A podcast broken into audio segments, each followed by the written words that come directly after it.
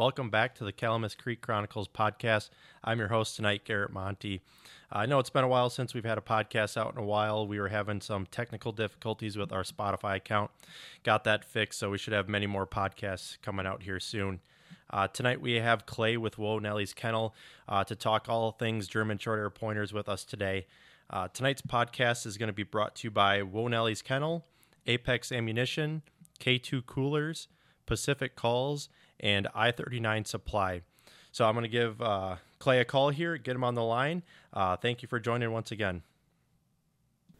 I guess, yeah, for the people listening, we have uh, Clay here uh, with Whoa Nelly Kennels out of Odessa, Missouri. Um, a little backstory is that's where I actually got my dog Piper. Um, she's a German short hair pointer. Clay uh, breeds as well as trains really good uh, German short hair pointers. I got Piper a little over a year ago now. And a uh, little backstory on kind of how I found Clay was actually through YouTube. Uh, I don't remember what we were watching, but we came across something with Granger Smith, and later found out that's where he got his dog from was from Clay at Whoa Nelly's. And that's kind of how I reached out to Clay. And I guess I'll kind of hand things off to Clay and just one, how you got into um, breeding German short hairs and then also kind of how you got connected with Granger Smith and that journey as well. Yeah. Um, so I started getting into short hairs when I lived in Las Vegas. Um, that was probably close to 10 years ago now. Um, and we were going through a lot of drought. And it was hard to find birds. I knew I was walking over birds. I was hunting without a dog. And I decided you know, I want to get uh, an upland bird dog that can handle that terrain out there.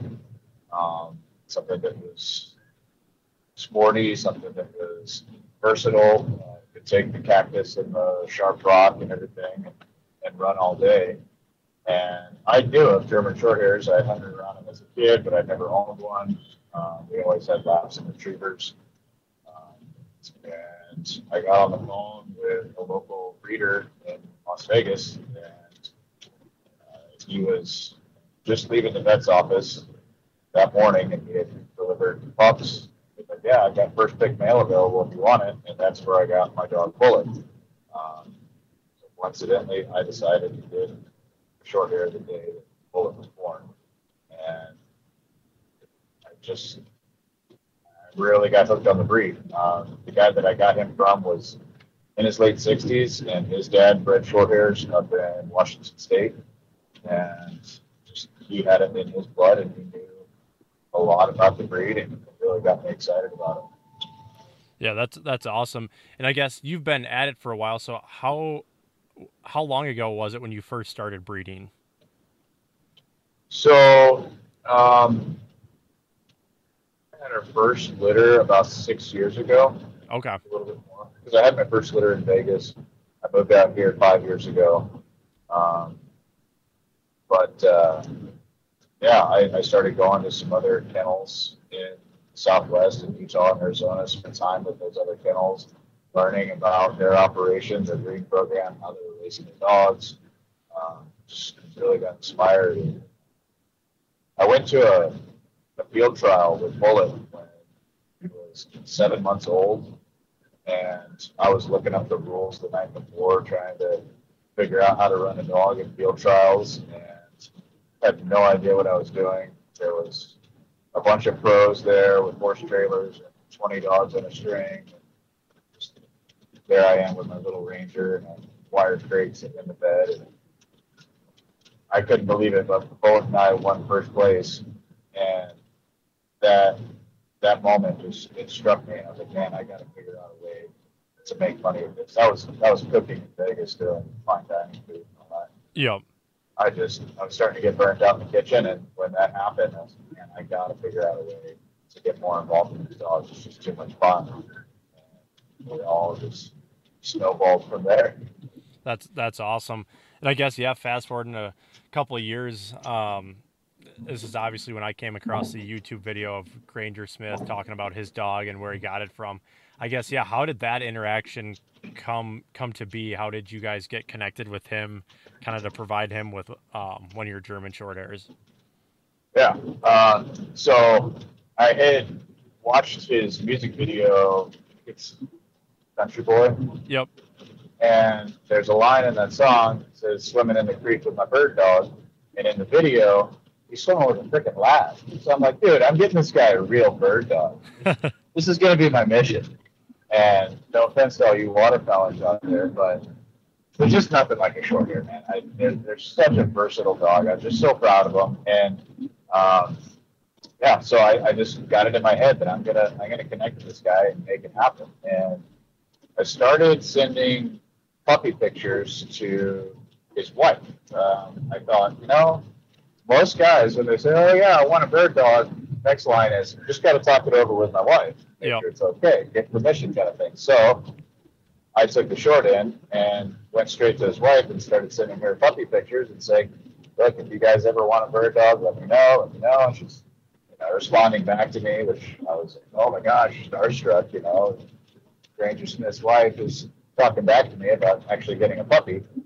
And uh, I went to one of his concerts and did a meet and and I gave him a little business card that I had specially made up for him that said, uh, "This is a certificate for pick of the litter, you know, for Earl Dibbles, and uh, anytime you want, you can get a German short hair from me."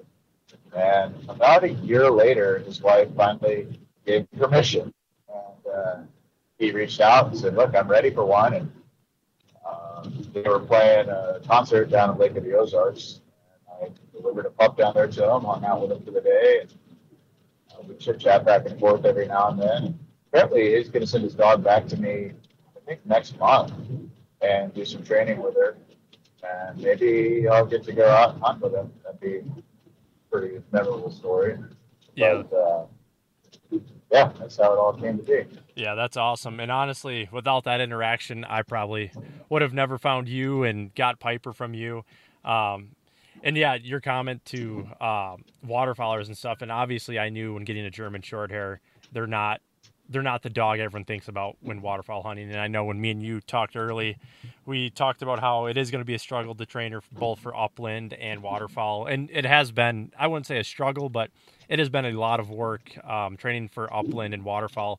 And I mean, Piper has been a very good dog. She's caught on to things very quick.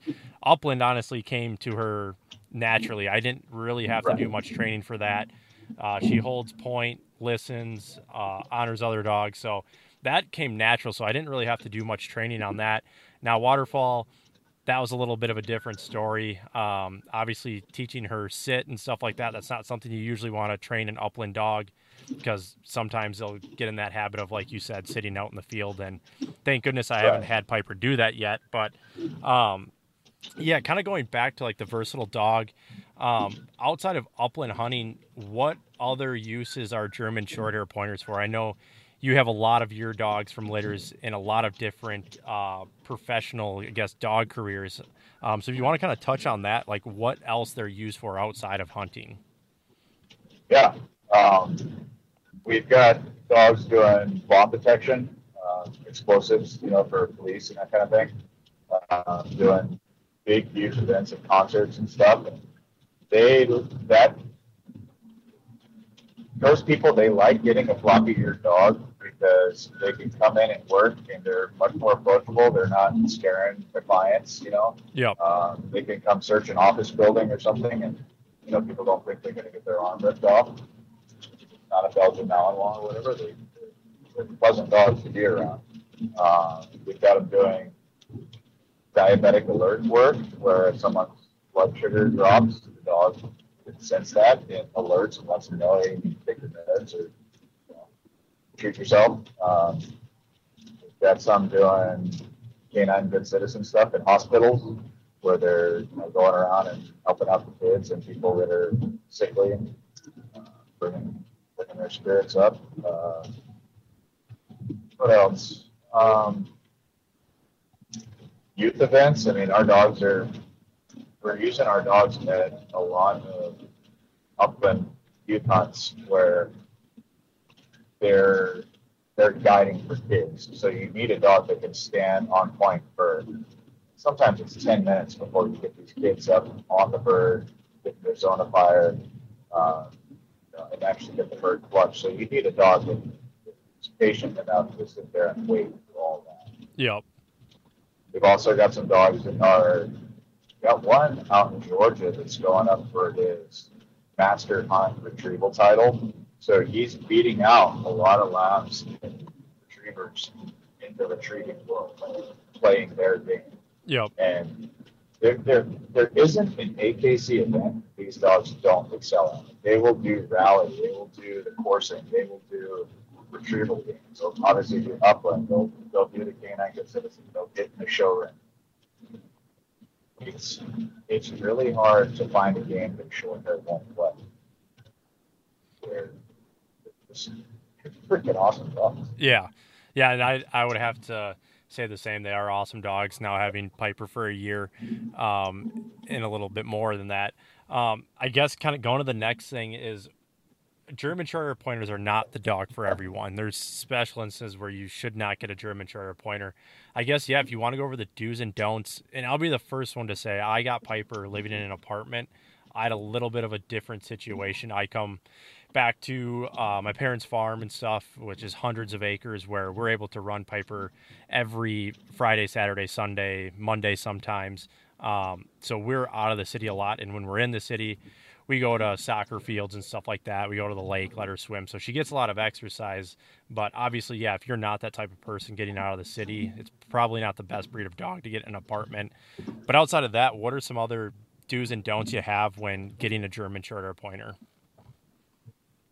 So if you're if you're looking for a breeder of German Shorthairs, look for one that is got dogs that are playing the game you want to play. So um, some guys breed Shorthairs for specifically for field trials. Um, you know, that's horseback field trials where the dogs are running really big. Um, a lot of times those dogs have more bite in their coat and they're more of an English style pointer. Um, those dogs, a lot of times, they they take a lot of miles. You know, I tell people with our dogs, they need about 40 miles off leash every week before they calm down. Whereas those field trial dogs, they need more like 80 to 100 miles off leash every week before they calm down. Uh, and if that's what you want, if you want a big running dog, if you like you know, that style and that's what you want to get into, then go for that dog. Um, so look at your breeder and look for a breeder with an open house policy that allows you to come in and either kennel, either breeding stock and play with pups, and don't want somebody that's got a closed door kind of mentality. Yep. Um, and then, as far as um, are you able to have a German short hair? I do vet our our clients a little bit. You know, I, I ask them, you know, have you ever owned a short hair before? Do you know what you're getting into with this thing? Uh, because they are the Maserati of bird dogs. They, they've got some wheels. They're going to want to go and got to know how to handle them. And they can be, I mean, they're a German dog. They're going to be a little bit hard headed at times. So you need to be prepared for that. Um, we do have clients that don't hunt. And some other breeders will give me flack for selling a dog to somebody that doesn't hunt. But, you know, I've got one lady in particular. She's a, a, a marathon runner. So she's constantly in training and she goes out in the woods and runs these like backwoods marathons where they're jumping over logs and stuff. And she takes her dog with her and she trains with her dog. And that dog is one of the most fit, well behaved dogs that I know. And it's a great lifestyle for the dog. Yeah. Um, and again, about her, really interesting story. It kind of ties in, but she started seeing how her dog really liked birds. You know, I, she'd board her dog with me every now and then, and I'd put her dog on birds and send her pictures. You know, look at how great your dog's doing. So then she goes and gets her hunting license and decides, yeah, I want to go hunt with my dog. And that just, that really warms my heart to see somebody take on a whole nother adventure in life because of their dog. And, you know, to get somebody out in the field that's never hunted before and, and they're doing it because they want to keep their dog happy, that's just, that's a beautiful thing. Um, it's it's just it's wonderful that these dogs can push us to go do something that we wouldn't normally want to do. And there's going to be days when you know, you've got to go out into the rain, be cold, and, and run your dog and deal with it. But you know, as we get older, we don't want to deal with the cold and the rain. But when we were a kid, that's all we wanted to do is go out and stomp in puddles and play in the snow. And yep. these dogs uh, bring that youth out of us. Yeah, and that's definitely with Piper. When she saw snow for the first time, she wanted to be out in it all the time. Same with water. Right. We, we can't get her out of the water. She loves being in the water. Um, that's Yeah. probably the best thing she likes to do. Anytime she sees water, she wants to be in it. And kind of going Yeah. back to your point about the lady um, getting into kind of getting her hunt, hunting license and bird hunting. Um, when I got Piper, obviously I knew uh, upland hunting would be kind of a big thing, and I had upland hunted. Um, I don't want to say quite a bit, but enough before I got her. But since I got Piper, I mean, I upland hunt a lot more now, just because that is something that she likes to do. So I find myself doing it every other week, probably now once the season starts. And I don't know. Sometimes, sometimes sitting in a blind all day can get a little monotonous. Um, you know, and, and walking and pursuing birds can it's good for you. You know, it's it's nice to get out, chase those tails. Yep. Yeah, we when we're in the duck blind, once it starts to get slow, you can tell she's bored. So we'll let her go out and Yeah. swim and whatever. And yeah, we'll have birds that come in when she's out swimming. They'll flare and go away. But I'm to the point now where I don't care. It's not all about the killing of ducks or or pheasants or whatever. It's more about just being out there doing what you love and with your dog and stuff like that. So Right. I find myself enjoying guiding a lot more than I do hunting because I can really watch the dogs work. Yeah. Uh, I'm not I'm not having to handle the gun. Um, I can sit back and laugh when the clients miss. You know, the pressure's not on me to shoot the bird. And I've shot enough birds, and I, I know what they taste like. Yeah, and that's the, that's the same with me now having Piper. Um, taking her out goose hunting for the first time. I mean, that was an experience. I mean, when she picked up that goose, I don't know what she really knew what to do with it at first because I mean, the goose is about the same size as her, not weight wise, but just overall size. But she Yeah, loved it, animal. and and yeah, I find myself now more just watching her work instead of pulling the trigger all the time. Yeah, And yeah, a lot of fun. that kind of leads into the next thing I know you wanted to touch base on because it is kind of a big deal, and I learned it this year um, prior to season is like conditioning your dog and getting them ready for the upcoming season. Like, what what do you think people should be doing to kind of condition their dog to get them ready for the season, as well as during the season to kind of maintain their dog? Yeah. Um, if you can get them in water, that's the best thing to do. It's low impact. It's going to build muscle. Um, it's going to tire them out. And it, it kind of depends. Are you are you conditioning them for waterfowl? Or are you conditioning them for upland? Um, either way, water is exercise, and they're going to build muscle, and, and that's what you got to worry about is lay on the couch all summer and then going out into the field and you know they're they're not ready for it. Um, I would recommend running your dog quite a bit, obviously. Um, you know, Yep. It's going to condition their pads. You don't want to be slipping pads you know, the first week of pheasant season because they've been laid up inside a carpet all summer. Um, but there's other, you know, as far as whoa work and that sort of thing, um, I like to play a little game where you, you get the dog to whoa on a leash and you, um, you have them standing steady. You're saying whoa to them and get them to hold. You throw out your bumper. They're going to want to jump and take off after it. Whoa, pinch them on the, you know, use a pinch collar or a choker collar and, and stop them there. Have them stand steady where they can still see that bumper laying out there and then release them, you know, fetch or whatever your release command is, send them off on that, but keep them on a long check cord so that they can retrieve back to you. It and they back to you. And then, you know, you give them a ton of praise when they get back to you. But in that one little game, you're practicing whoa, you're practicing fetch, and you're practicing recall. Um, you do that 10, 15 times, 15 minutes a day, um, three to five times a week, and it's going to ingrain in that dog. When you say whoa, that means stand steady, and when you say fetch, they need to go out there and look for it. And when you say here or your recall command, they need to come right back to you. That's just a good way to knock out three different commands in, in one simple little game. Um, but yeah, I mean, just roading your dog, working your dog, uh, running them as much as possible, and then go out early in the morning before it's too hot. Because a lot of times in the summer, it's, it's just too dang hot to run your dogs. But uh, get up early, put some time into it. They're you're not going to have them for very long. You know, they don't live as long as we want them to. So enjoy those those times with them, and uh, just get out there as much as you can. That's the dog's going to want to go. It's just a matter of getting your butt up off the couch and, and doing it with them. Yep.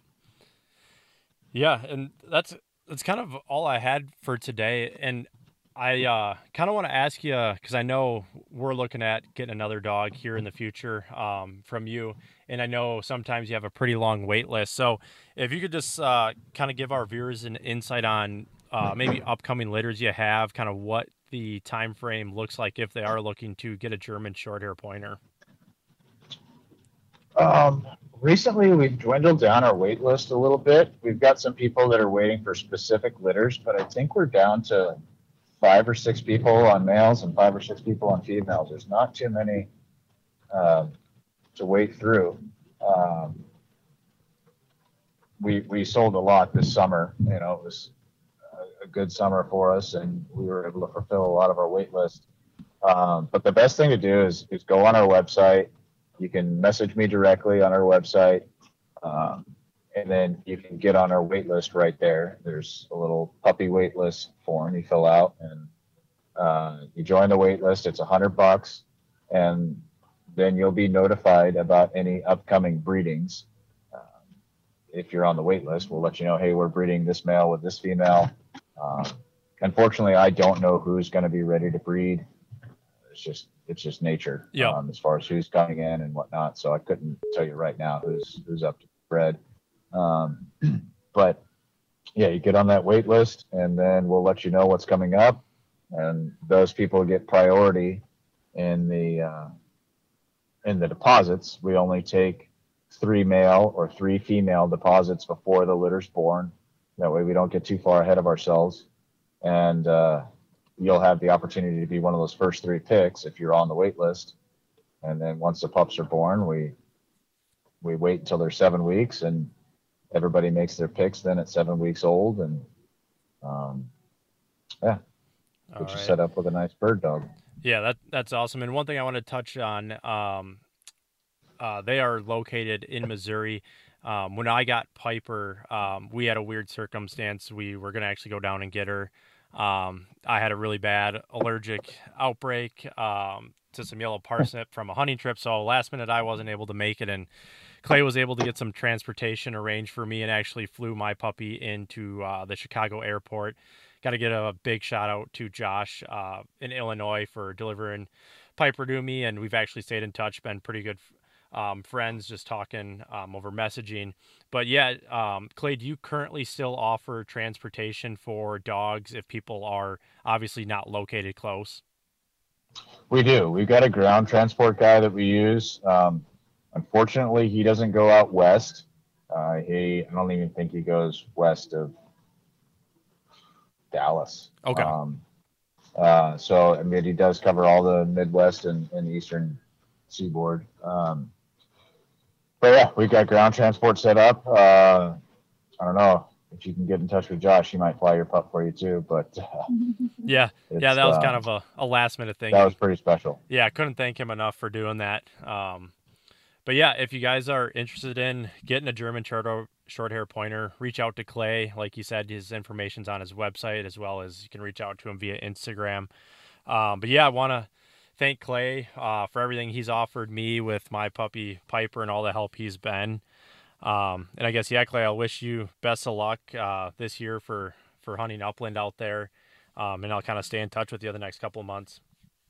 Yeah, keep sending me those videos. I love seeing all of our dogs work, but I really like seeing what you're doing with Piper. It's it's great to see somebody pushing, like I said, the versatility of the breed. You know, get them to do everything that they can do, and um, she's a superstar. Yeah. Well, thank you again for hopping on. I know we had to uh, change times a lot, but I appreciate you kind of sticking with it and uh, joining us today. It's my pleasure. All right. Thank you. Have a good night. All right. You too. Take care. Yep. Bye.